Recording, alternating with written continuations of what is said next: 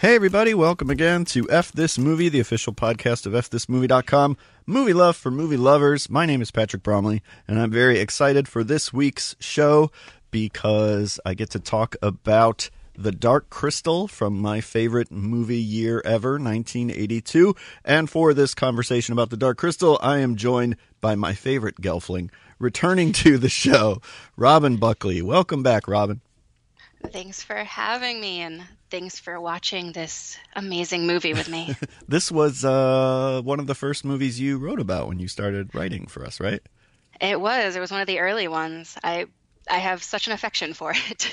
Yay. Um I I don't remember if we talked about and we'll obviously get into it, but uh I don't remember if we talked about it when you posted your article and this might have been even before you were that we were on your radar. I don't know. At our first ever F This Movie Fest, um, we did 1982, and we watched this movie, and it made sense at the time because I I'm a fan of the movie, and I feel like it represents a kind of movie that was really only possible at a very in a very small window in movie history.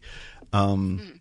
But it was like it didn't it didn't play because it's it's uh it was a lesson learned. Like I love it. I love Blade Runner, but both of those I think were maybe the wrong kind of movie for that event. Um, yeah, I, I can't picture like live tweeting jokes during it. Exactly. It's so it takes itself so seriously, and it is so kind of it is serious that like I don't know. There's there's no real levity in it. No, and it's it's a, a little slow. Uh, yes. you know, I, anyway, we'll get into that. uh, but before we start talking about the Dark Crystal, uh, you know, I just mentioned F This Movie Fest. I had uh, sort of tweeted something out from the F This Movie account a couple weeks ago with a date, and then people were all excited, and then I deleted that tweet because we had to change the date. So please stay tuned to fthismovie.com next week for the announcement on uh, on the next F This Movie Fest. We're very excited about it. Um, but looking forward to it. Yeah, it's going to be fun. Um, Robyn, have you seen anything good lately? I have. Um, so this past weekend, I introduced two people who've never seen Clueless before to the amazingness of Clueless. They had somehow never seen it, and I don't understand that. I guess one of them was born the year it came out, but uh, that doesn't seem like an excuse to me.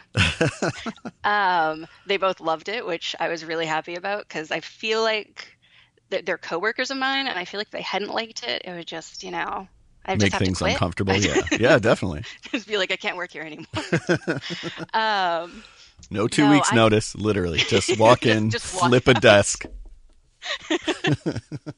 um, I I love that movie so much. I I think it might be perfect. Like I I know you guys. Uh, yeah, I think you're right.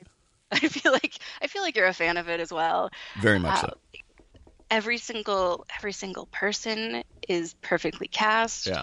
Um, sometimes in the past, the Paul Rudd Alicia Silverstone thing bothered me a little because they they were once step siblings, but like this time I was like, you know what? Don't even care about that. even that, I'm cool with that too. They're, they're in love. It's fine.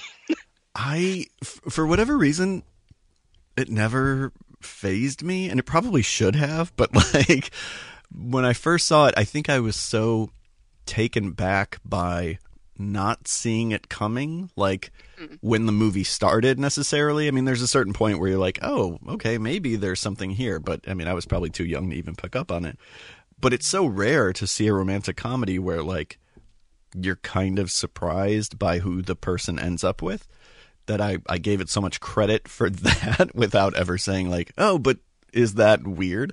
And now I'm just so used to it that I'm I'm all on board for it.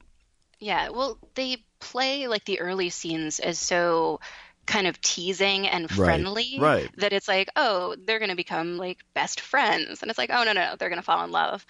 I also think for a long time I thought that he was like end of like late college and not that he was a freshman and I was more weirded out when I thought he was like 22 to her right, 15 yeah. turning 16 yeah. But when I was like oh he's 18 I was like oh that's fine.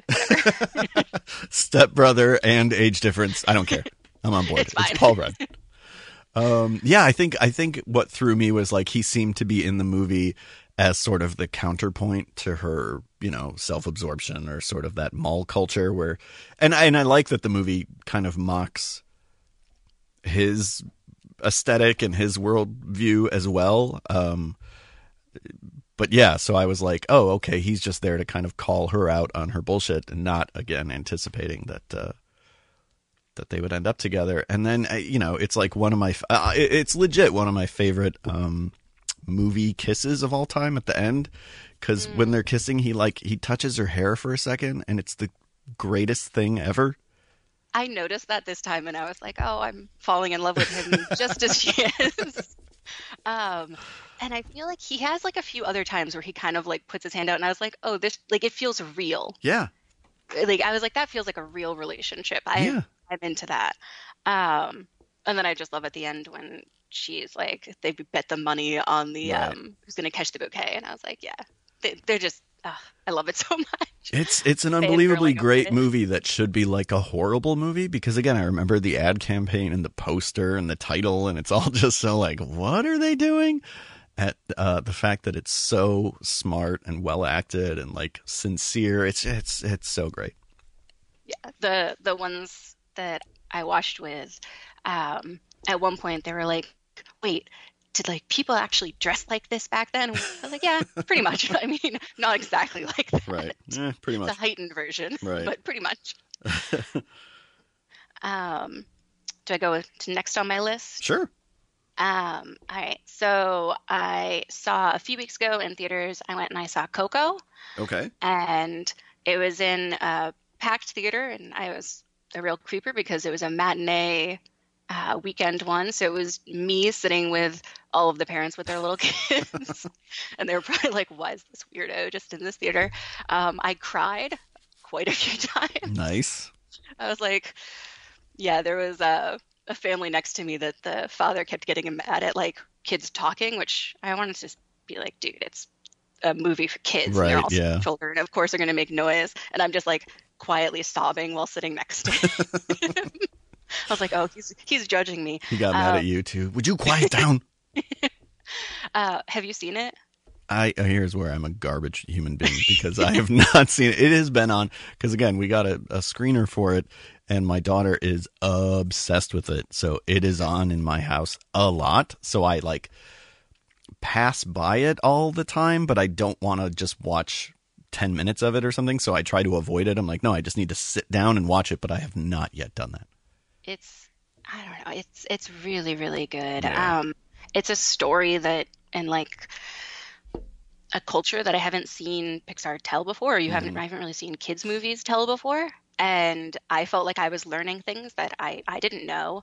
Um, every single character is interesting. The the voice acting is amazing. I I yeah. I, I'm just so fangirly this this episode. no, that's good. um, I was I described it to my five year old niece, and now she's obsessed without without having actually seen it. Yeah. So she just keeps wanting me to tell her about Coco, and I'm like, you probably just need your parents or somebody to bring you. It's more fun. Just act it out for her. It's fine. It's like telling her what happens.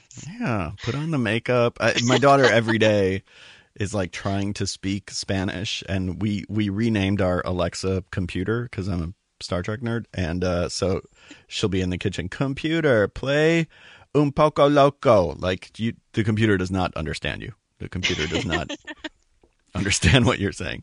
So the un poco loco scene is on YouTube, and Lily had me. I showed it to her, and then like she watched it five times in a row. Oh I didn't see her for a couple weeks. She sees me. First thing she says is like, "Can we watch Un Poco Loco?" and I want to be like, "You could have asked your parents to put this on. It's on YouTube." It's special between you and her. I guess. I guess I'll take it. Someday she'll be a teenager and she'll hate me. So. she'll just have her own YouTube channel. Oh God, I hope not. she she loves watching those videos of people just like opening. Yes or like and playing I, with their toys and you're like what is it my kids i'll hear my kids playing and they'll start out by going hi guys and i'm like oh no oh no this is how every youtube video opens hi guys uh, yeah she she just watches people open like shopkins and play with toys and i I don't understand. I don't understand it. My son tries to watch this guy playing Minecraft, and he's like obsessed with him. And I, every day, I'm like, I get upset because not that I'm upset that he like is watching TV, but I'm just like, can we watch something that people had to write, please? Can we watch something where you had to you had to have a talent or a skill to produce, please? So I feel like I'd be like, don't you just want to go play Minecraft yourself? Right, exactly. Why Get why- the joy of the game. Right, Youngins. right. Uh, my next movie, and I know you saw this one. Um, I talked about it on my five favorite foreign films. Was The Villainess. Ah, yes. This movie is so much fun. uh, from the that opening, like I actually got a little dizzy from it, video game style hallway fight, through like the motorcycle fight to the bus scene. I had I had more fun in that movie, I think, than most that I have in a while. Um, there were some. There was like one scene that I wasn't super into because I I don't handle violence against certain people very well. hmm Um, and I'm guessing you know which scene I'm talking about. Um, Do you mean Asian people? Because they were literally all Asian in that movie. no, uh, children. right? No, I know. okay. I was like, oh no. He, he doesn't get it. it's it's entirely possible that I wouldn't get it, but in this case, I did.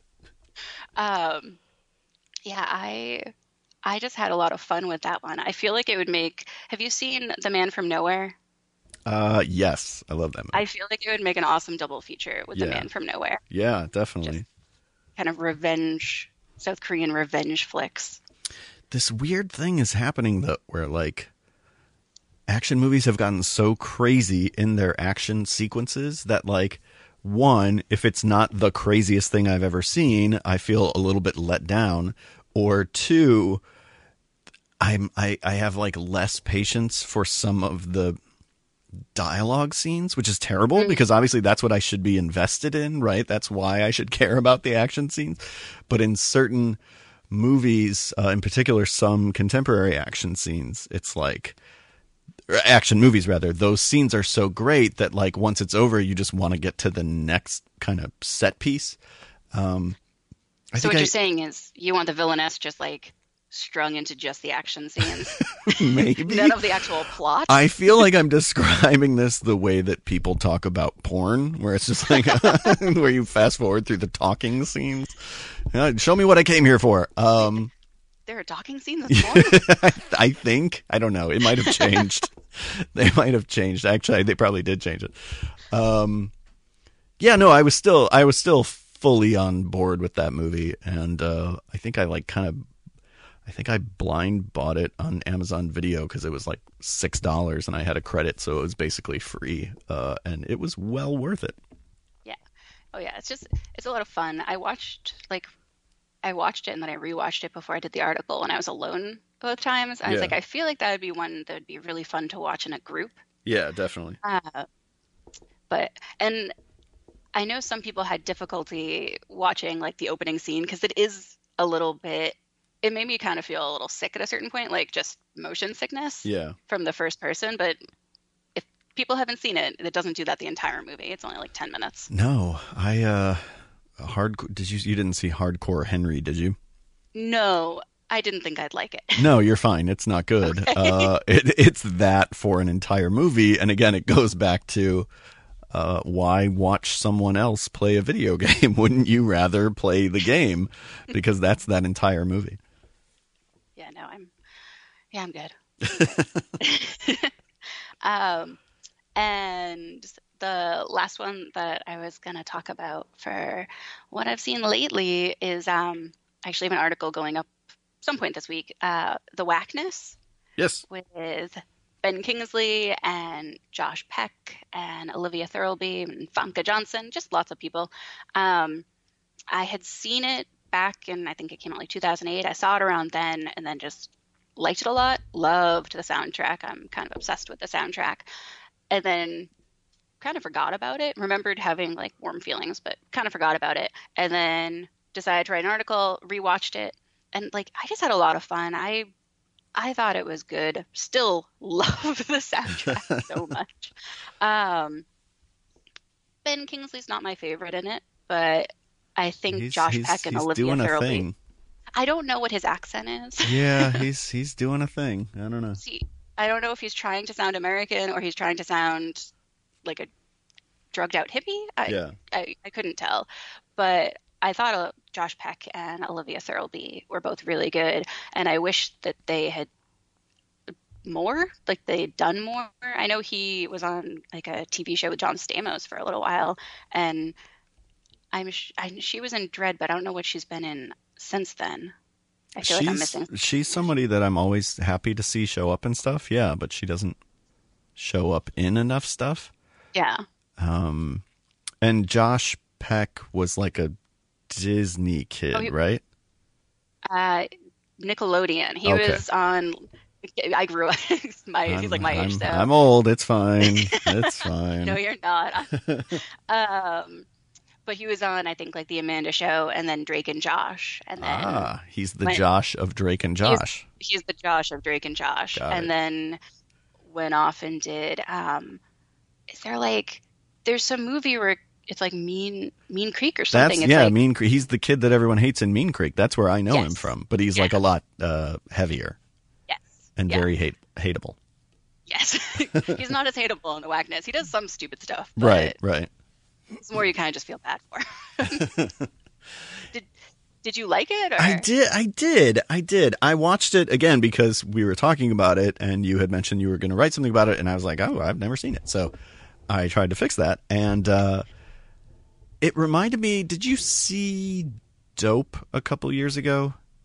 I didn't, and I heard I was somebody recently when I told them about the wackness was like, "You should watch Dope," and I was like, uh, "I heard not great things." Well, eh, if you like the wackness, you might like Dope, which isn't to say that either movie is bad.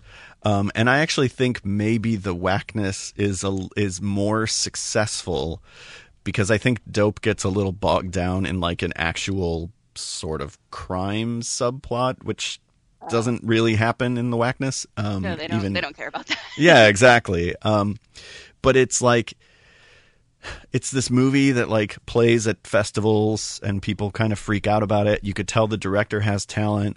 Uh, the music is really good and really fun. You know, Dope is very similar. Um, sort of a coming of age story. There's a drug component. You know, there are a lot of similarities. So I can see how The Wackness was a movie that I heard about a lot when it was sort of making the festival rounds. And then it came out and kind of didn't blow up the way people thought it would. Um, I feel like at the time it was most notorious because one of the Olsens is in it. For like two scenes, although Yeah. not, she's not bad. She's just there, and it's kind of weird. Yeah, she's fine. It, eh, I was studying her and I was like, you seem like like when a like when a pop star gets cast in something and like they're not a great actor, but it's fine because the, what they're doing fits the role. And I, I- I thought that was weird because I was like, you've literally acted your entire life. It's all you've done. yeah, but only in like TGI, like the sitcoms. Sure, sure, but I just feel like shouldn't you be better at it? like All of the acting talent went to Elizabeth Olsen. the other, yeah, right. The the younger one, yes, absolutely. Um, and now, and now, Mary-Kate and Ashley just uh, run their fashion empire, The Row. So, they're and they're like crazy wealthy, right? oh yeah, oh yes, And not even from their.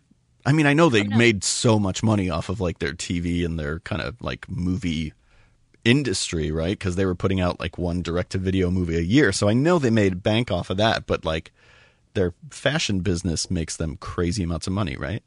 yes. I don't know why I know so much about the Olsen Listen, twins. it's fine. I get it.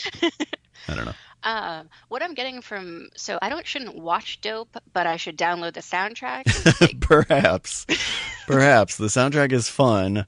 Um, and at least you know this movie gets a, a more of a pass because it's actually set in the 90s for some reason dope is i believe set in the present day but centers around characters who are like way into old school rap Oh, I just Um, assumed that it took place in the 90s. I don't think it does, but I I honestly could be remembering it wrong. It made like- that much of an impression. That could just be how kids dress today. it might be. I don't know. I didn't know what Drake and Josh was. So I'm out of touch. I mean, that was a show like 15 years ago, so I think you're I was I was closer to my age then, I guess. I don't know. What uh what's uh what's Drake up to? Oh, I don't know. Hmm. I don't. I don't know if he's done much of anything. You're not keeping tabs on these guys? What the hell? How am I ever gonna find out about them? um, anything else that you watched that you want to mention? Um. Um. Okay, so have you ever heard of the movie Offside? Sure. I watched that recently. Um, it's Is this a volleyball Iranian- movie? No. Oh, it is then a no. soccer movie. It's an Iranian Okay. film from 2006 about a bunch of uh, women who try to go and see a like World Cup qualifying match in Iran and get arrested. But it's like a heartwarming story where they're just kind of stuck in this little like jail pen thing outside of the stadium while the guards are there and the guards don't want to be there the women don't want to be there. They all kind of like each other like everybody's friendly. And it's just this it's nice little kind of like not slice of life but it's just heartwarming to watch um because everybody in it is like a kind person and they're just kind of like we're sorry we have to arrest you. We're not allowed to have women in the stadium. We hate it too and i don't know it was one of those ones that it's not like any movie that i've seen it's not like anything that we have really here but if people get a chance i think they should check it out You uh, you come off as so much more thoughtful and cultured than me because the movie I was thinking of was Side Out, the volley, the beach volleyball movie with C. Thomas Howell from 1990. That I was like, oh, you just saw Side Out? No, you watched an Iranian film about social issues and the human condition, and I'm like, the one with the beach volleyball and Soul Man. Oh. Sorry, I'm not maybe a good double feature yes. You do the villainess and the man from nowhere, and then you do offside and side out. um, and and that's all i've got for what i've seen recently All right. Well, again, you're. Uh, I feel like what you've been watching is is way better than what I've been watching. Um, I don't want to. I. I don't want to talk about most of what I've been watching because it's been really depressing. Like, I, I, I- saw you said that like on on your recent article or on Twitter or something. yes. Oh, it was, so it was in the review for uh, Mom and Dad that I was like, I don't want to see that. No, you're fine. It's just everything I've been. And it's not. e- That's the thing. It's like because I made a joke on Twitter, like I need a break from the kinds of things that I watch. Which you know, I watch a lot of horror, a lot of exploitation. So of course, there's going to be weird stuff. But even when I've tried to branch out, and I watched like uh, that one uh, for crying out loud, it's Christian Bale. Uh, all right, I can't remember what it's called. Hostiles. It's called Hostiles. It's like a prestige movie, you know, that like was supposed to be up for Oscars, and it has horrible stuff in there. I watched Before I Wake, the Mike Flanagan movie, and it's well made and it's not exploitate ex- exploitative, but it does center around like a couple who lost their child, and the mom flashes back to him drowning, and it's like I don't want to see any of this. Um, so, what will I talk about? Okay, so I watched for the first time um, 10, the Blake Edwards movie from 1979 with Dudley Moore and Bo Derek. Have you seen it? I have not. I feel like I know it just because of all the. That's like where she's running on the beach. And Yes. the dumb things in her hair. that is correct. She has the uh, suburban girl spring break do. Yep. And uh, the one girl who goes to Jamaica or Cancun over spring break and comes back with her suburban girl dreads. Here's the thing I just, I keep trying to watch Blake Edwards movies because I keep thinking, like, he's a legend and he made all these movies and 10 is so popular. And I, I every time I watch one of his movies, I'm like, I, I don't get it. I don't I don't understand the appeal here. Um, with the exception of Victor Victoria, which I watched a couple months ago for the first time and was totally blown away by. It's it's amazing, but everything else I watch is just like, oh, okay, so a guy in middle age who like wants to sleep with a lot of people. Oh, that's fascinating, Blake Edwards. Like, uh, and that's what Ten is basically. You know, Dudley Moore is together with Julie Andrews. I can't remember if they're married or not. I saw this a week ago and I already can't remember. Um, but then, you know, dreams of hanging out with like the co-eds who live across from him and then runs into Bo Derek and wants to have sex with her. And I just, for the life of me, could not figure out why this movie is like, why it has the reputation that it does, with the exception of, just as you said, like, oh, because there's a scene where Bo Derek runs on a beach? Like, who cares? But apparently, that's enough to give this movie lasting power. Um, so wait, this movie has him. He already has Julie Andrews. And, correct. But she's perfect. So. Right. Yeah. Why he's trying to trade uh, down for Bo Derek. I not that there's anything wrong with Bo. Do not understand. Listen, I'm sure she's a very nice person. I know that she was a very, very popular sex symbol uh, I, am with you. I don't get it. Like if I'm living with Julie Andrews, I'm I'm not looking somewhere else. You know, like I'm not like oh cool braids, Bo Derek. Uh, and there's like a scene where. I guess this is a spoiler, but it's like the one famous scene in the movie besides her running on the beach when they finally kind of hook up. She wants to have sex to Bolero. And it's, but the, there's no joke. It's just like, let's put on Bolero and have sex. And then that's the it, joke? I don't know. I don't know. I'm like, is it played as a joke? Or I don't like know. That's, that's the thing. I watch these Blake Edwards movies, and I'm like, what is supposed to be funny? What what am I missing? Except for like, you know, the uh, a shot in the dark, like the first Peter Sellers Clouseau movie. I think that's funny. Mm-hmm. Um, but I watched like the actual Pink Panther not that long ago, and I just could not wrap my head around like where are the jokes in this movie. Um, Do you like Breakfast at Tiffany's? Do you know I've never seen Breakfast at Tiffany's? Oh, okay. I should, then you don't know I, if you do. I should probably see that one, right? Now that I've probably, seen ten, yeah, right. I for, I forget that that's Blake Edwards actually. If you're if you're going through the uh, Blake Edwards filmography, right. I, I should probably see his most famous movie. Is what you're saying? Yes. the one that like defined an entire like the whole Audrey Hepburn. That's enough. Whatever. the same girl who goes on spring break uh, five years later when she's in college.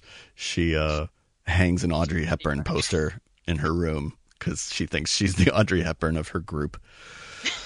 Uh, anyway, um, I watched a movie called The Bar, which is the latest movie by Alex de la Iglesias, and I haven't seen all of his movies, but he's a filmmaker whose every movie I would see. Um, because you just never know what you're going to get.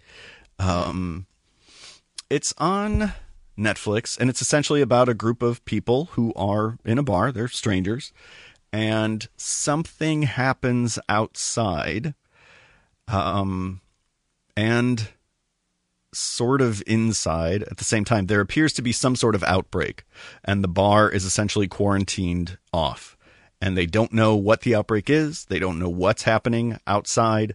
There's one person, a stranger in the bar who may be infected. And it's just sort of about how they deal with this, how they try to escape. It's like sort of a comedy, sort of a horror movie. I didn't love it overall, but I appreciate that I just was never sure where it was going or even what the tone was supposed to be mm-hmm. which is I feel like the case for every one of his movies that I've seen. Um, he did a movie called Witching and Bitching a few years ago that was just it's bananas, but like in a good way because you watch it and you're like, well, I've never seen this movie before. Uh, and even the bar, which has a setup that's very familiar to anybody who watches, you know, genre movies. Um, mm-hmm. I wasn't sure where it was going, and I, I, I, think there's something to be said for that. Like I said, I, I didn't necessarily love where it all ended up, but uh, you know, when you see enough movies, eventually you can appreciate when it's like, well, I can't predict this one, and that's worth something. Should I check it out? I mean, maybe. I don't know. I don't know. It's uh, sure or or don't. You know, like uh, either Is way. it better than mom and dad? Is it? Be- uh, yeah, I think it's better than Mom and Dad. Mom and Dad was like frustrating because it's not terrible, but it's like you can see pieces of a good movie in there, and you just wish like, oh, we should have followed through on that or pursued that idea. And and honestly, Selma Blair is great in it, and she doesn't get enough stuff. I don't feel like. Um, I wish she was in more. yeah, because when is she not great? You know. Yeah. Cruel Intentions, she steals that whole movie. She was in um she was in like the Ryan Murphy OJ thing, right? Yes, she was, Kris she Jenner. was- she was- Ugh. And it was so just like she existed just to be like Kim, Chloe, come to dinner. It's like, get it? They're the Kardashians. Like, yeah, we got it. We got it. Ugh. That show was a frustrating experience for me. I I liked some of it. I liked Yeah. um Sarah I mean, Sarah Paulson was amazing. and uh Sterling K. Brown. Yes. Like That's They the thing. so it's like parts of it were like the worst show I've ever seen, and then parts of it were amazing. And I was like, "Well, this is maddening that it, I'm just getting whiplash." I actually thought Schwimmer was weirdly good. oh he was good. I didn't like Cuba Gooding Jr. in it that much. Uh, no, or Travolta. Like, what is he doing? What is John Travolta doing in this movie? TV show, sorry. Whatever. it was a miniseries. Have you started watching the the Gianni Versace one? No, but because like I know that case even less. Like I remember. I mean, I was a kid, but like I remember watching like the White Bronco chase Right, and right, right. kind of following this stuff as much as my like child brain could understand it. Yeah. But I didn't remember like the Versace stuff happening at all. So I'm like, eh, do I care? I mean, maybe if it maybe it's well done, I'll I'll watch it. I don't know. I got Have you? ten. I got ten minutes into the first one, and I was Oh, like, eh, you know, great sign. Yeah, like maybe once Penelope Cruz shows up, I'll be more invested. But right now, I'm just like, I don't know. I just life is too short. I could be rewatching the first three seasons of The Office, which is something else I've been doing. That's probably more pleasant. Yeah, right. Um, what uh, I I want to like bring up maybe one more movie. I'll just bring up the fact that uh, last week I started a new semester of my uh, film class that I teach, and the first night I try to show them something that I think they will like and something that might challenge them a little and so, which turns out anything challenges them because they haven't seen any movies. And also that is about movies. And so last semester I started with Hail Caesar because I was like well you know it's got movie stars like that they know Scarlett Johansson and George Clooney and Channing Tatum. Like surely that will be their in. And overwhelmingly it was voted as the least favorite movie that I showed all semester. So I thought I will not show that again. Um, so I started off class by showing Matinee, Okay. which just came out on Blu-ray from Shout Factory. Uh, mine did not arrive in time, so I had to show some garbage standard definition DVD like a monster. Um, but I mean, I've talked about the movie a lot. I've written about the movie on the site. I named it as one of my favorite movies years ago when we were doing that whole series. Um, I just think it's a perfect movie. Like that's like you said with Clueless. I think Matinee is a perfect movie in terms of structure, in terms of how things are set up and paid off, in terms of what it has to say about movies and monster movies and why we go to movies and why we love horror movies and what it's like to be scared in the real world. I mean, it was like weird to watch that movie just days after that whole missile scare in Hawaii. I was like, well, this is insanely relevant. Um, but yeah, I just think it's a perfect movie, and anybody who has not seen it should really pick up that new Blu-ray because it's one of my favorite movies ever made. I need to rewatch it because I saw it when I was a kid, and then I don't think I've seen it since. Yeah, So I should probably. I'm gonna take your advice. I should rewatch it. it's very, very good. Did your students like it? I don't know. I don't know what they. It's I. I. It, I could show a movie to a, an empty classroom, and I would get the same response. Like Have you had any movies that you've shown you've been like, yes, they loved that?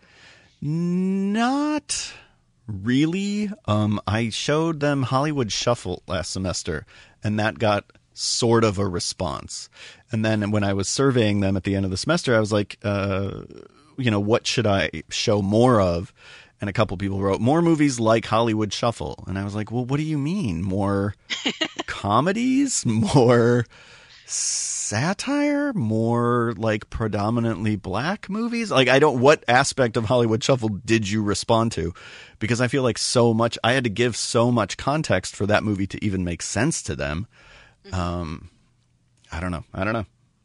I don't know. But I'm at the point now where I just, I'm showing stuff that I want to see. Yeah. Because I'm like, if I got to be here and watch a movie for two hours, uh, you know, we're going to watch stuff I like. So You just start bringing like intense horror exploitation. that's what I did last semester. I really Like, did. While we're watching it. right? I was like, I was trying to teach them about Kurosawa, and then I moved into westerns, and instead of showing them a Kurosawa movie or like a John Ford movie, I was like, fuck it, we're gonna watch Django, and so I showed them Django, which none of them liked. Uh, yeah, whatever, whatever, it's fine. Um, I Oh. go ahead. I know you said because I did the article. Did you like Eyes of Laura Mars? I did like Eyes of Laura Mars, yeah. Okay. Was it weird seeing Tom, um, Tommy Lee Jones that young? Because it, like the entire movie, I'm like, why aren't you old? I don't understand. Why aren't you just old and and Grizzled. Yeah, right. Just uh, craggy. Um, I've seen enough movies of him younger that I, I'm kind of used to it. Um, if you've never seen uh, Rolling Thunder, it's one of the all-time great young Tommy Lee Jones movies. Um, yeah, no, I dug it. Uh, I forgot. Like I remembered it when I started it, and then halfway through, I remembered that John Carpenter had written it, uh, which was kind of cool. It's it's very strange the way that it sets up something very supernatural and then is just a murder mystery. like it just but then at the end, abandons. it's just like, yeah, Right. the ending. I think like the ending kind of just feels like they were just like, guys, we're like out of film, and we have you for like four more hours. This is how it's Right. ending. Like right. I, I, at a certain point, I know they just have to pick a killer, but like they they do not explain why she has these visions. exactly, yeah, that or just gets anything. tossed away. Like okay, that was there was some magical shit happening in this movie. Do we want to talk about that? No, we're good. Okay, all right. nope. Um, and it was sad because uh, I'm going to say her name wrong. I think Darlanne Fluegel, um, who just passed away. She is in the movie. Um, she's one of the models, and she shows up in a bunch of movies in the 80s and stuff. And she literally a week or two ago just died. So, Oh, so that was sad. So way to bum me out. Thanks a lot. damn it. Yeah, yeah, great job. um, all right, let's talk about the Dark Crystal. Let's. I feel like this is a movie that people either love or have no patience for. Are you gonna say you have no patience? No, I love it. I grew up on it. Um, I this was like one of you know ten movies that my siblings and I watched again and again um, as kids. It's very weird, like the kinds of movies that we were drawn to, and I think it helped shape the kind of movie watcher that I am today because I'm drawn to specific kinds of movies. And I think part of the reason why I love those the early 80s so much is because there were so many of these movies sort of post Star Wars studios were like, "Oh, okay, fantasy and science fiction and horror and all these things, you know, there's an audience for this stuff." And so a lot of those movies were getting made and playing in theaters. Um Now, when when like the Dark Crystal was coming out, was Yeah. it advertised as like a kids movie? I think so. Honestly, it doesn't like I, I it doesn't play like it would be like a popular kids movie. no. Just like like a, a blockbuster style kind of kids movie. right but it was it was sold so much my memory i was i i'm, I'm old but i was pretty young when that movie came out and uh i was young enough that actually well i'll tell that story in a second um so my memory is or maybe i'm writing this memory in my head based on what i assume to be the case that it was very much sold on jim henson's name and jim mm-hmm. henson was so associated with kids entertainment between the Muppet Show and Sesame Street that I think people hear Jim Henson and they say, "Oh, it's Jim Henson, it's puppets, it's got to be for kids." And it's not really. I mean, it's not not No. for kids. It's not that it's so adult that it's inappropriate for kids. but I feel like kids would find it boring Yeah. if they weren't into like the kind of fantasy Right. stuff already. Right. I feel like like I I don't know like I can't imagine showing it to a kid today that's just kind of into like mainstream stuff. No, no. Well, Like, I again, don't I, it would play for it didn't a few years ago with adults during That's this movie fest. People are like, "What is this?"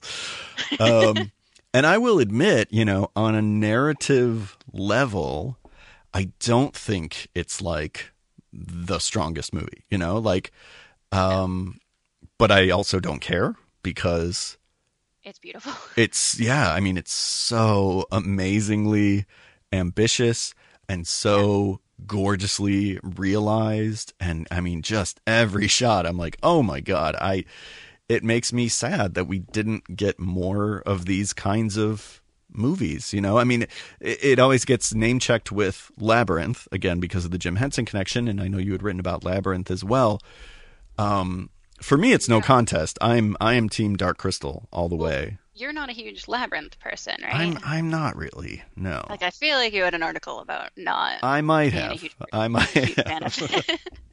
um, whereas I started watching Labyrinth when I was probably three, and it was just one that I was obsessed with growing up. And I didn't see Dark Crystal until I was a little, probably like middle school, maybe early high school. And I remember thinking, this is going to be just like Labyrinth. I love Labyrinth.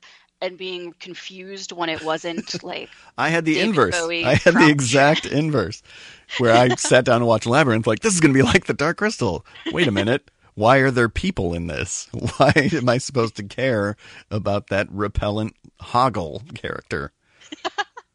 Right? Is that the weird little troll dude? that, that's how, yeah. Yeah. Um, and I always laugh because at one point she calls him Hogwarts, and I'm just like, yeah, Harry Potter joke, even though before Harry Potter. Um, but there's no, there's no, you know, David Bowie singing in the Dark Right. Crystal, and I No. feel like it could have used a little of that. Well, so we were talking about this a little bit before we started recording, and I, I meant to watch both. Um, but there exists a sort of work. There's like a couple different um, work print versions. I think there's like a full on bootleg work print that actually exists that you can find online. And I know we have commenters who've talked about it before on our site. Then there's something else um, that's sort of fan made called like director's cut or director's edit of the Dark Crystal. It used to be on YouTube. It's not anymore, but it is not hard to find.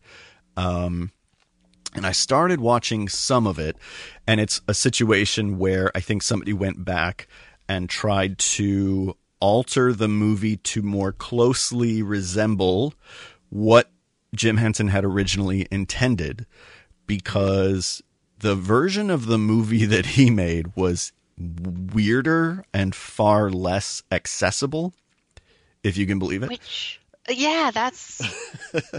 I'm just trying to picture what that even. Well, I don't think there was like a lot of the voiceover that explains the world and the whole like the crystal was split and it, you know, broke off into two and there's mystics and there's Skeksis. I think most of that's gone. Um, the Skeksis don't talk. They Okay. they just sort of like grunt and make sounds and communicate that way. Yeah, I think there was less dialogue, less voiceover.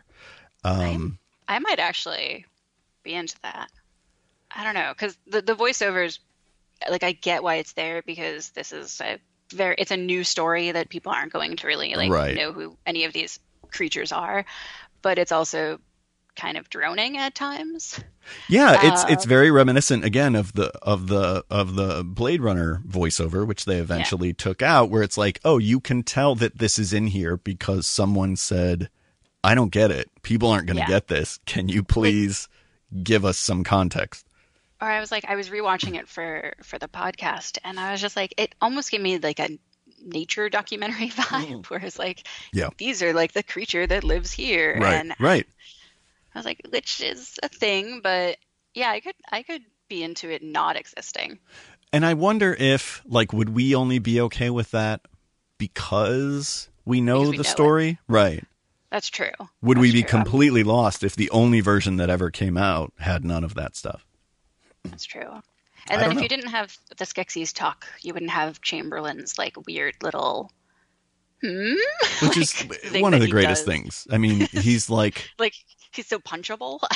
he's he's like one. I just I think he's such a great character. Uh, Like I love Chamberlain, and I know I probably shouldn't love Chamberlain, um, but even as a kid, I was way more into the Skeksis than I was the Gelflings or the Mystics. boring. Super boring, especially Jen. He kind of sucks. Like he does. He's he's Kira at least like she can talk to animals Yes, and like she, she- knows how to heal things and she she, has wings.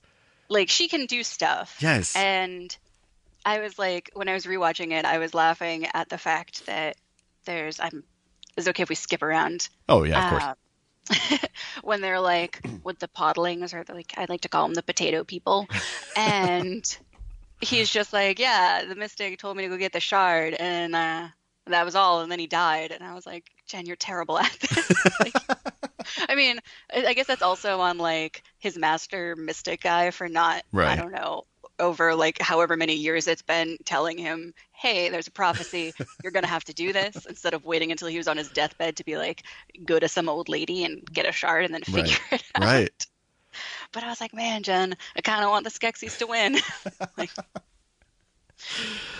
I uh I mean Jen's voice performance doesn't help. Um yeah, he's just a little bit like whiny and kind of passive and again I appreciate and I don't know how much of this I got as a kid. I certainly laughed at the line, you know, you have wings? Uh, of course not. You're a boy. Um I I've, I've always appreciated that line. Um but as an adult, I appreciate even more how sort of progressive that movie is in terms of I mean, I watch movie after movie after movie where uh, the male hero, uh, you know, takes on sort of a female sidekick who accompanies him and they fall in love or whatever. And then at a certain point, she's kidnapped and he has to rescue her or whatever. And the Dark Crystal, even though it, even though it's, you know, 30 something years old now, uh, inverts all of that. And Kira is Oh, yeah. like totally the more active character. Uh, she has more abilities. She's stronger. She's smarter. She's better in every way. And the movie, you know, never uh, makes excuses for Jen or any of that. He just kind of sucks, and that's okay because Kira is awesome. And uh, you know, I just I I just appreciate all of the ways in which Jim Henson was always so fucking progressive. yes. Um, I don't know. I'm trying to think what I was gonna say next. I, um, yeah, she Kira's like each rewatch. I'm just like you. You get cooler and cooler, and Yes. Jen, I'm sorry, you get lamer and lamer. And Yes. I kind of wish that Kira was like the one who, you know, puts the shard in and stuff. Like she, but she still saves the day because he drops it like an idiot. Yeah, right. No, she he's she's the reason he's able to do it and she gets killed for it, you know. Yeah, she gets stabbed in the back. right. Um yeah, and and you know, I'm sure I've had the thought like, well, shouldn't this be Kira's story? But no, that structure would not work if like this awesome female character was on this quest and at a certain point just picked up like a whiny puss of a gelfling. like, why is that interesting? Uh so the way that it's structured makes more sense. Yeah. Um, do you like Aughra? Because I, I love Aughra. I do like Aughra. Um, I feel bad because I knew a girl in junior high who looked so much like Aughra that Oh. I think I would refer to her as Aughra, like behind her back, never to her. But I just, you know, those moments where you realize, like, oh, kids are the worst. Like, Yes. and I was the worst as a kid that I would ever refer to this girl again, not to her, uh, as Aughra. Like, that's not cool. Yeah. But she's a great character.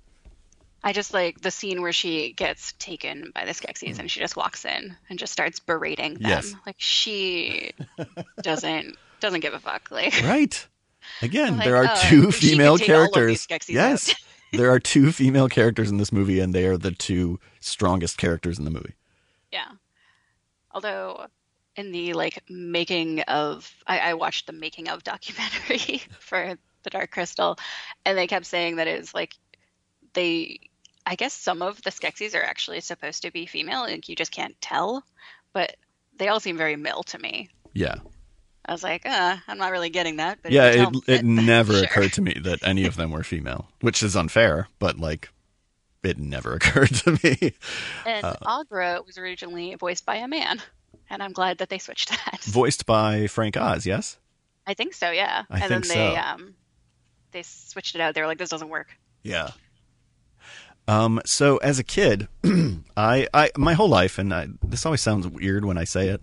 Um, I've always been just obsessed with like puppets. I don't know why. Like, I don't want to be a puppeteer, but as a kid, I was so drawn to any kind of puppet.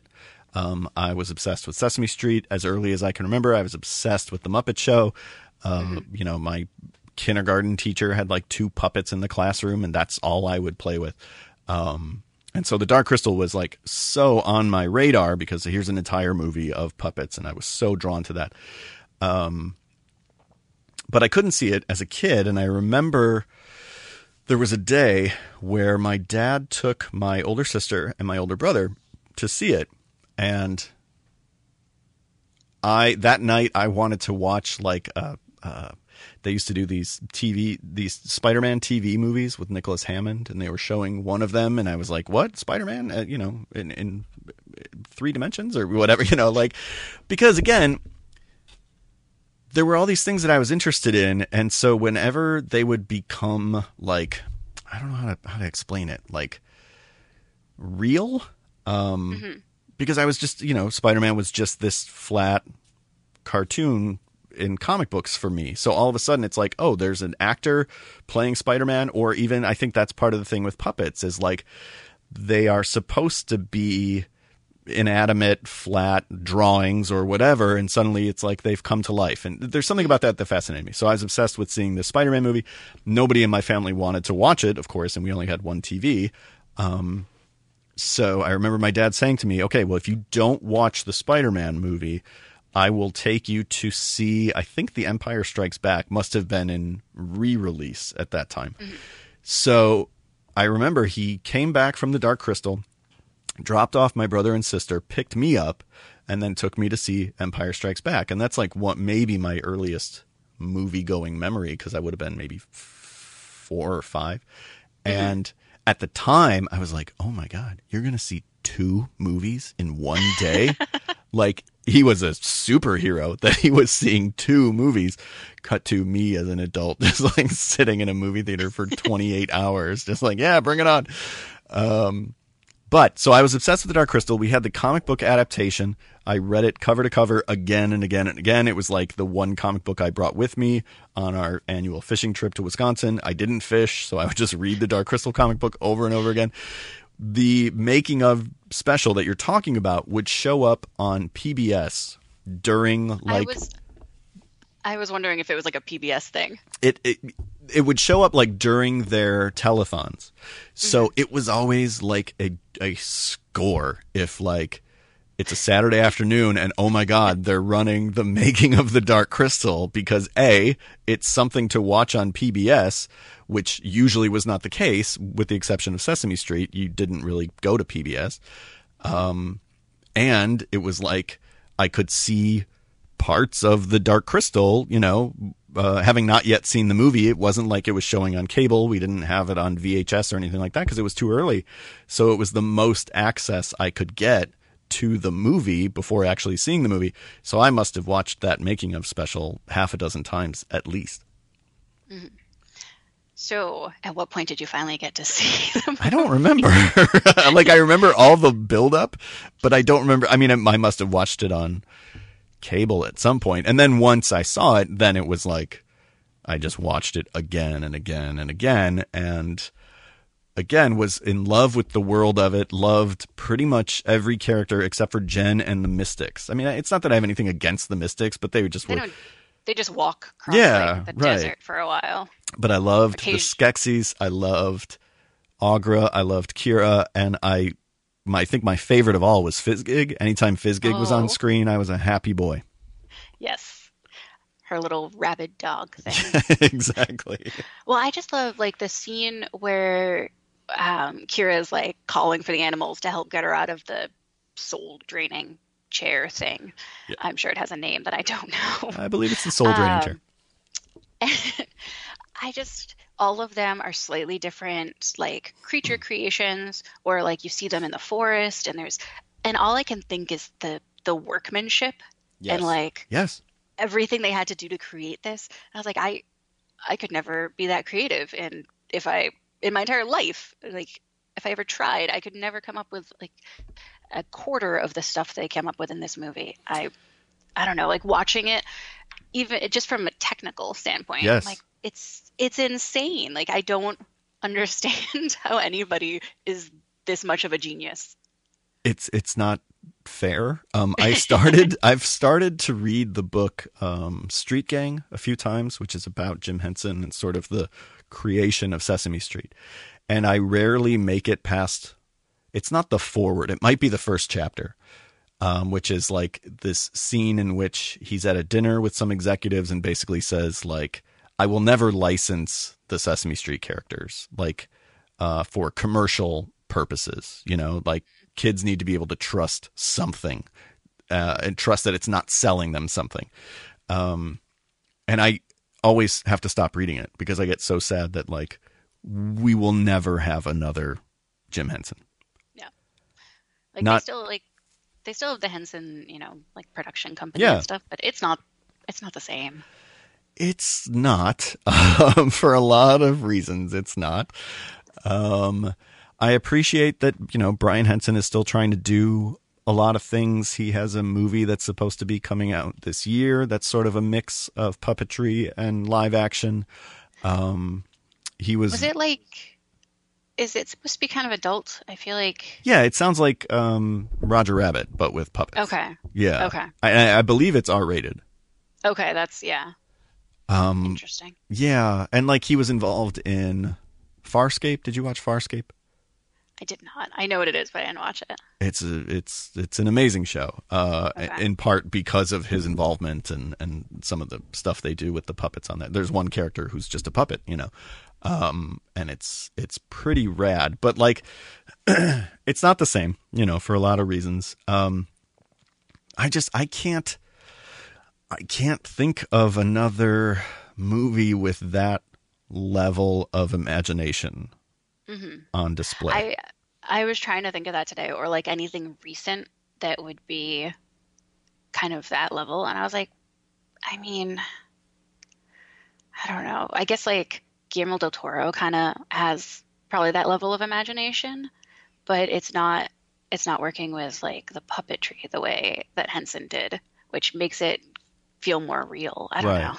And I, I, you know, again, I think part of the thing is Jim Henson being who he was and making this movie at the time that he did allowed it to exist. Um, I don't know that Del Toro, you know, he's never made a movie that builds an entire world from scratch. He's never because he's never been allowed to. Like I'm, I'm confident that he could if he were given free reign to do so. But I just feel like there would be too many studio people or financiers saying like, yeah, we need to have some adult characters. You know, we need to have some humans. Um, Yeah. and so this movie being allowed to just be puppets and invent you know, even something like Avatar, which is theoretically very imaginative, like one, nothing about the way Avatar looks uh, is particularly visually compelling to me. Except for, the, I mean, the colors are neat, like it's very bright and colorful, but nothing about the designs uh, are that interesting to me. But what's more is, as soon as something is a CG rendering, it just doesn't have the same effect on me. Well, it just doesn't have any weight to it. Yeah. Yeah. I mean, I was like- watching. Oh, go ahead.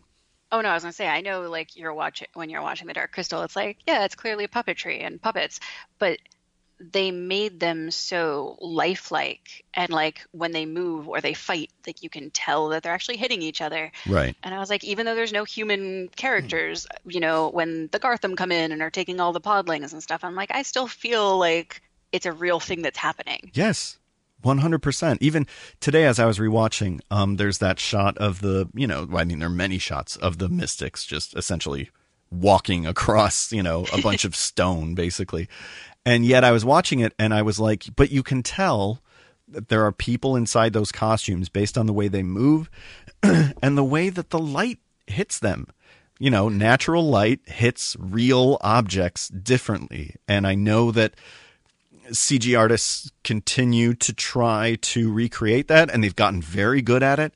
But I just think there's always going to be something that tells your brain that's not real. I'm not looking at a Mm-hmm. real thing hitting, being hit with real light. And Yeah, the Dark Crystal, you are, yeah. Yeah. Or they're so smart about the way that every once in a while they'll cut to something that gives it not additional weight, but I'm thinking early on there's the scene of Jen where he's like running across those rocks. It's a real long shot. Um, and it's clearly, you know, an actual person instead of the puppet. It's a little kid or a little person who they just filmed from very far away running. And yet, you know, any of those full body shots, like they trick you for the next 15 puppet shots because every once in a while they remind you like no no no this is a full person you know quote unquote um not, we're not just looking at the upper uh, upper halves of puppets for the entire movie Oh yeah. No, it's not somebody with like their hand shoved up. exactly it's a very different movie Watch and like the in the making of, um, they show how like the the mystics get around, and it's like the people are literally just like squatted down, kind of on like their haunches. Yeah. And just like shuffling around with one arm straight out. And then they said the weight of the entire costume was on their head, so they had to keep their head pushed forward. And I was like, that sounds like hell. that sounds terrible. but people did it. I don't know. It's, that's that's art to me. everything about i mean just think about building those sets and designing those creatures and it's just every single thing is brought to life with such attention to detail um i just I, again i understand people who are left cold by the story. Um there's enough of it you know to get me from the beginning to the end that i'm i'm Yeah. okay with it but uh i just think it's it's such a singular movie and it's it's the only movie of its kind you know? Uh, i remember um when trey parker and matt stone made uh team america they after the fact said oh it's the hardest thing we ever did we will never ever do anything like that again like and they were just using marionettes you know which i know Yeah. presents its own set of problems but like they th- take that and then times it by three you know i feel like and maybe you're getting to what the dark crystal is trying to pull off yeah. What was it? there's a you you brought up earlier the the uh the soul sucking or the the essence sucking chair. And um that is an example and i remember it every time i get to the scene um of what they refer to as kinder trauma. You know uh things that scar you as a child. There were a handful for me. Uh I have many. yeah um what I are I what are article for you. oh that's right. That's right. Uh, Killer Clowns from Outer Space, Gremlins, Velociraptors, um, and Chucky, but specifically just a picture of him from Child's Play 2. I was I was about three years old, and there was the ad for Child's Play 2, and it's like the smile and the little bit of blood. yeah And my dad said jokingly was like, "You want to see this?" And I had nightmares for like weeks. I had no idea what the movie was about. I was just like, I don't like that little kid's face. and my brother had a My Buddy doll that was made me think of it, so he would just like huck it at me. oh no oh It helped. no See, and I, So, I um, again, I was older when most of those things came out, but Killer Clowns is another example of like I saw a commercial for that, and all I wanted to do was see that movie because it, it speaks to that weird puppet thing again, where it's like, oh, guys in suits that aren't real but look real. I, I was so fascinated by all that stuff. Um, so one of them for me was the scene where the podling has his essence drained. Oh yeah, I don't like that. it was so nightmarish for me and there was a representation of it in the uh, comic book adaptation that even that i had a hard time looking at. And i was watching it today i'm like trying to figure out what part of it was bothering me um, I mean, I don't like the way the eyes go dead. I don't like the way the skin sinks in. I've always had issues with that. Like, um, any kind of like bladder effects under the skin and any like uh, Ugh. werewolf transformation where the skin starts to like bulge or bubble. I hate that shit. It it upsets me greatly. um, and so this is that in reverse where it kind of sinks in. But today I was like, you know what I think it is? I feel like I pinpointed it. It's the way that he's like breathing heavily. Oh, It's such a specific detail, but it's awful. Do you know what I mean? Like it would be one thing for him to just be sitting there and this is happening, but the whole time he's like freaking out and and, and like breathing really heavily. It's such a weird, amazing detail that just tells you like, oh, they knew what they were doing on a level that I can't even comprehend. yeah. I feel like that scene doesn't bother me as much. I can I get I get it. Um, It's I no always- picture of Chucky. I get it. no, in in uh, in the Dark Crystal, I I hate the scene when the Skeksis are eating and they're just like throwing the food. Uh, they're just so disgusting. I made the mistake of like having a snack. Well, one of the last times I watched the movie, and they're just so gross. And the scene when they rip the Chamberlain's clothes off, Yeah, that's a I don't like that. I because again because of the noises that he's making. little like yeah, like little squealy noises that he Yes. makes and like I don't want to pity him, but like Right. I feel so bad. And I the first I remember the first time I saw it, I was like, oh, they're gonna kill him now. Like Right, I just right. kept waiting for that, and I was like, this is a weird kids movie to kill this guy. um, but like it's almost worse that they just shame him and then kick him out. Right, right.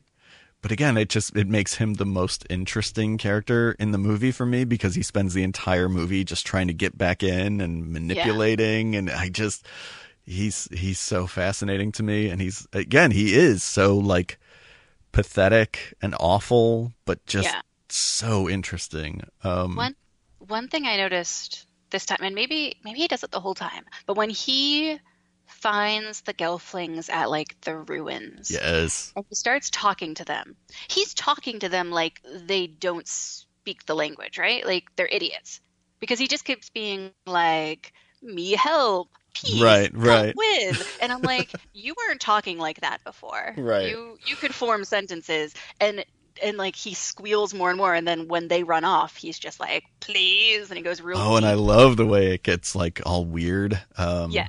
Have, you ever, have you ever seen um The Last Unicorn? yes Okay, there's like a skeleton in that movie, and he gets some wine, and then he freaks out because he realizes that she's a unicorn, and he starts screaming. It's that same effect. And Last Unicorn was another movie I saw so many times, like Time Bandits, Last Unicorn, Dark Crystal. You could see these all have something in common. these were the movies I grew up on with my siblings, um, and it's that same thing where like this character all of a sudden becomes really scary and they weren't a second ago. Um, I, I love I love the way he changes in that moment, and I wonder. I feel like now we need to watch this work print version because if the Skeksis aren't talking at all, like what is that scene? Is it him just making weird grunty right, squeals and no wonder they don't understand. no wonder they're just like, huh, what? All right, we're gonna go, and he's still yelling No. at them. no in the work print do like the other characters talk I think, yeah, no, yeah, right. I mean, it almost could be, but uh, I think the other characters talk. Well, we know Aughra talks because she was Frank Oz. oh that's true I think the Gelflings talk. Um, I don't know. I mean, I guess that would just leave the Mystics. I don't know if they talk or not. the mystics don't really need to talk No, right? walk across things I remember being super upset too as a kid. You had brought up the scene earlier where uh, Kira breaks out of the chair and all the animals fly on that Skeksis, which for the longest time, by the way, I didn't know Skeksis was singular and plural, so I'd always call them a to- Skeksy. I had to look that up before I wrote my article, and it was like, nope, it's always. It's I appreciate that attention to detail. Yeah, I, I was said it wrong for years. Um, but so they all attack him and he falls in. I remember as a kid feeling bad that all the animals that were on him also died. This time when I was watching it, I was like, I hope those animals got off. Right? they sacrificed their lives for Kira. Luckily, it wasn't for Jen. I mean, yeah, at least at least do it for somebody worthwhile. exactly. Um, Do you think they I wouldn't like- have come if Jen tried to call them? They would have just pretended to be busy. they just stay in their cages. what? No, I'm I'm doing a thing right now. Um, I do like that because um, all of the mystics correspond to the Skeksis Yes. since they are of one.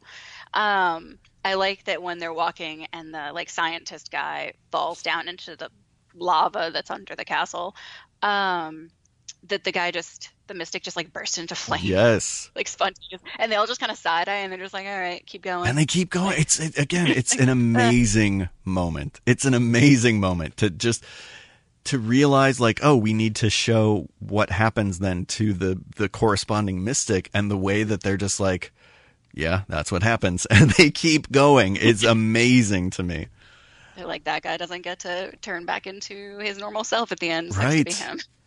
Again, I love you know uh, uh, all of the sort of uh, political subtext of the movie. The way that the Skeksis are sort of like, for lack of a better word, the one percent. You know, uh, just the awful ruling class battling for power and they want just stuff and they're stuffing their faces and they live in this big opulent castle even though it looks like shit.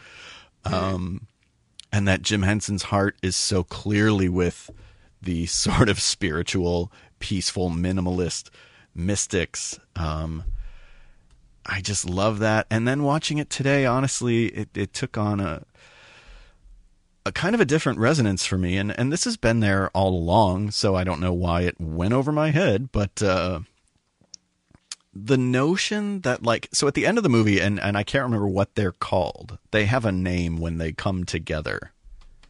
Oh, it might be like a weird because the mystics have like an actual name that's not mystics. Hmm. And when they come together, it's some weird combination of their names. Oh, the Ur- um, Urskeks. Yes.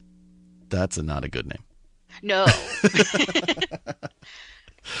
okay, so they're the Ur Ur Urskeks Urskeks. All right.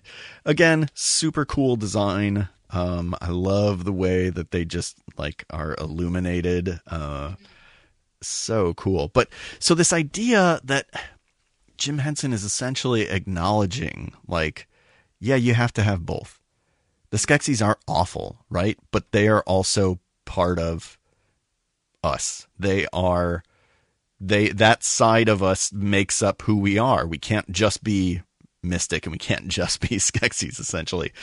Um, and at a time when I feel like I don't know, man, I it, I was choosing one or the other. Yeah, like half the country is like, you guys are Skeksis. You're horrible. And the other half is like, you liberal pussy mystics, you know, like for the movie to say like, yeah, but couldn't we work better if we kind of acknowledged uh, that we need to come together, you know? Um, so we just we need like America to be the Urskeks. Basically, is what I'm looking for. Okay. Uh, With a better name, though. yes, please.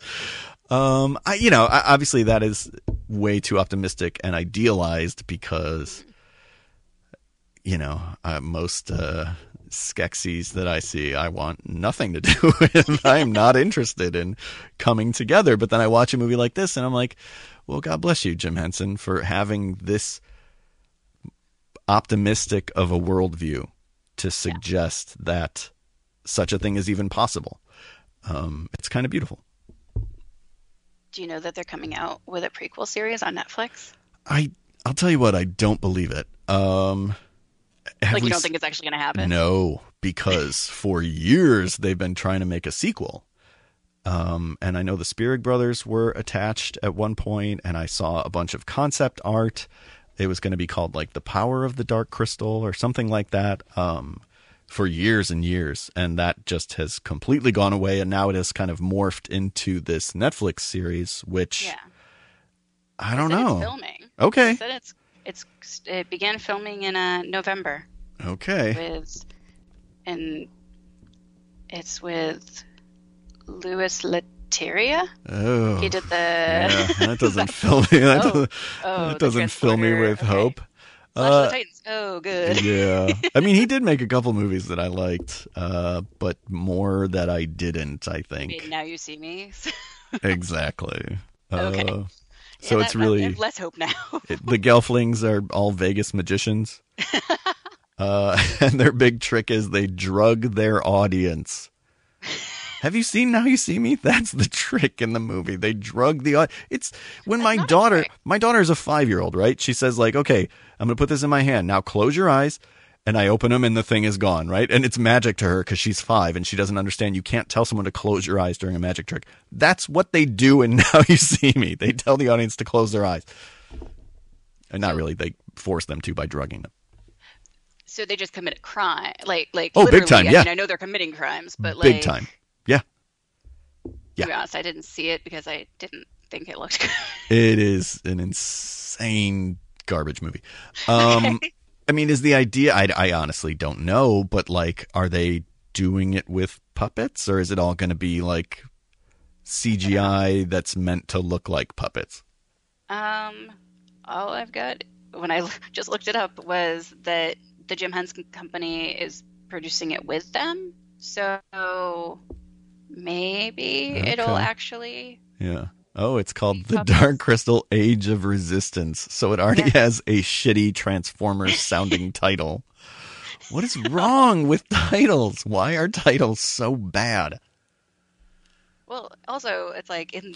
Sorry, in this prequel to the classic fantasy classic, three young gelflings inspire rebellion against the cruel emperor when they discover a horrifying secret. but like we've watched the Dark Crystal, so we know what's going to happen to them. A prequel is never a good idea.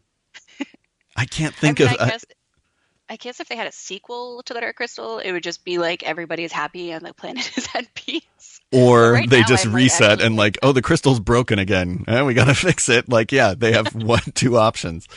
But at least you wouldn't know where it was going. Whereas, like, a prequel can only end up in one place.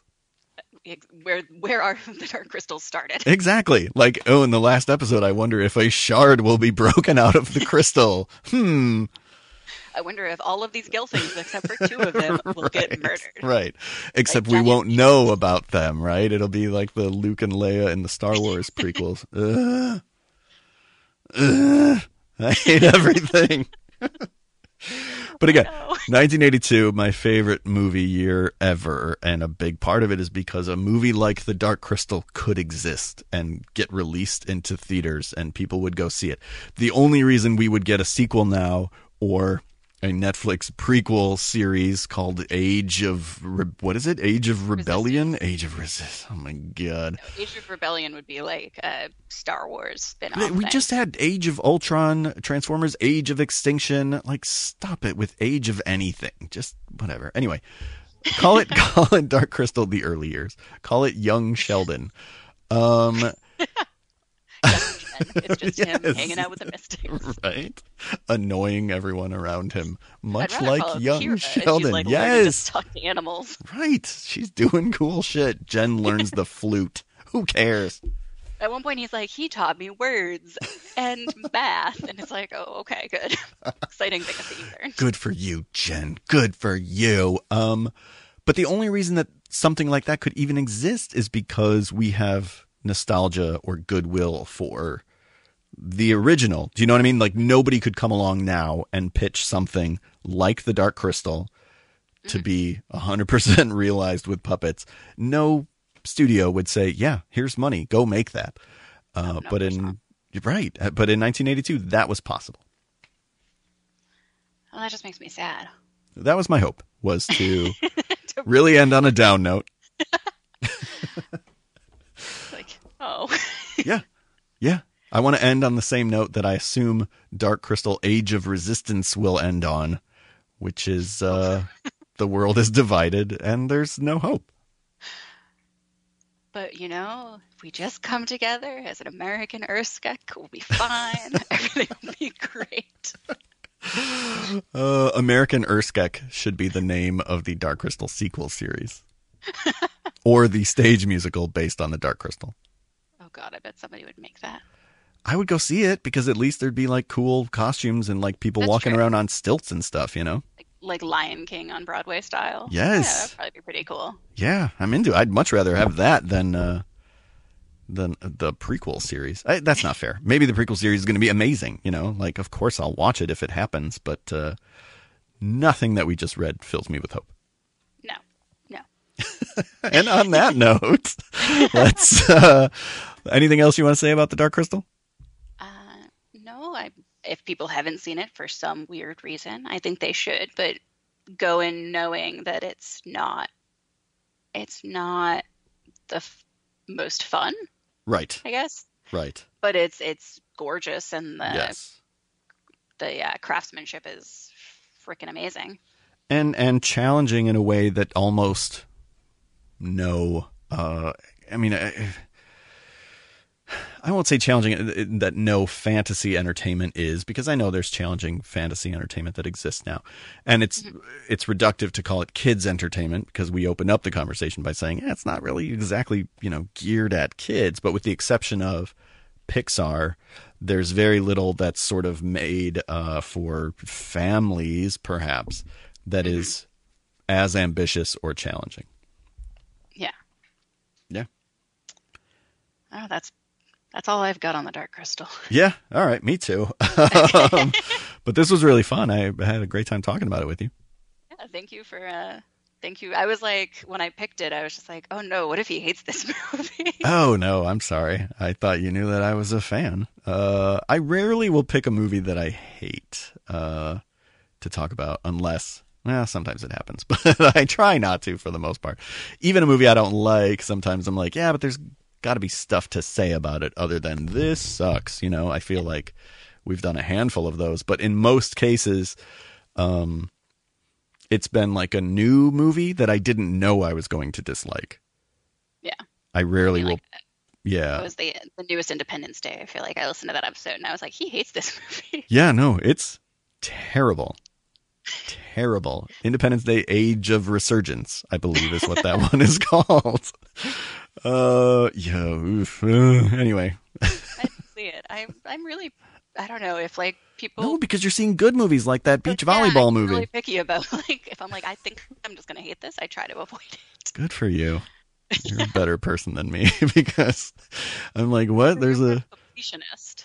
Uh, yeah, sometimes, or just like, you know, I, I there was talk. Uh, some people I know on Twitter were talking about this movie, The Suckling, where a woman has an abortion that then gets dropped into a sewer and then gets exposed to toxic waste and mutates into a monster that comes back to attack the abortion clinic that has now been turned into a brothel. I think I don't know.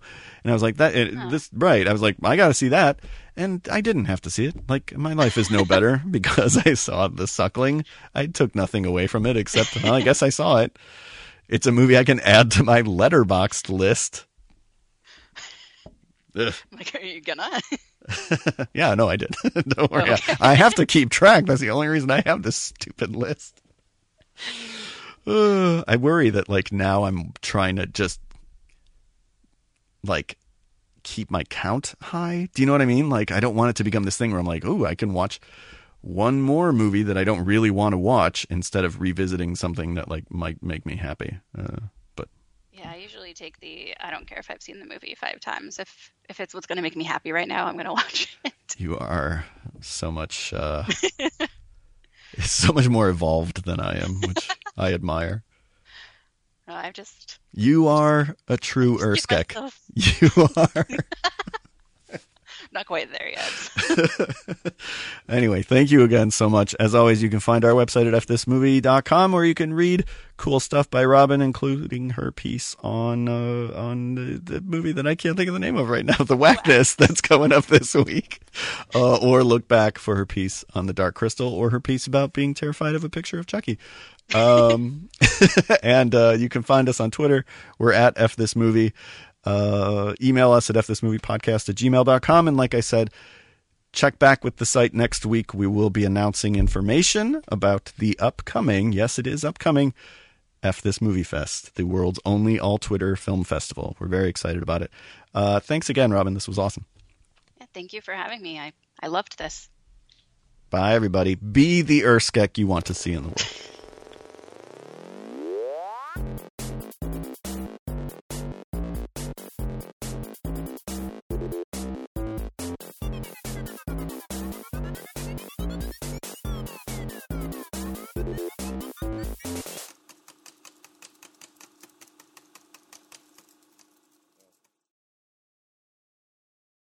Thanks for listening to FS Movie.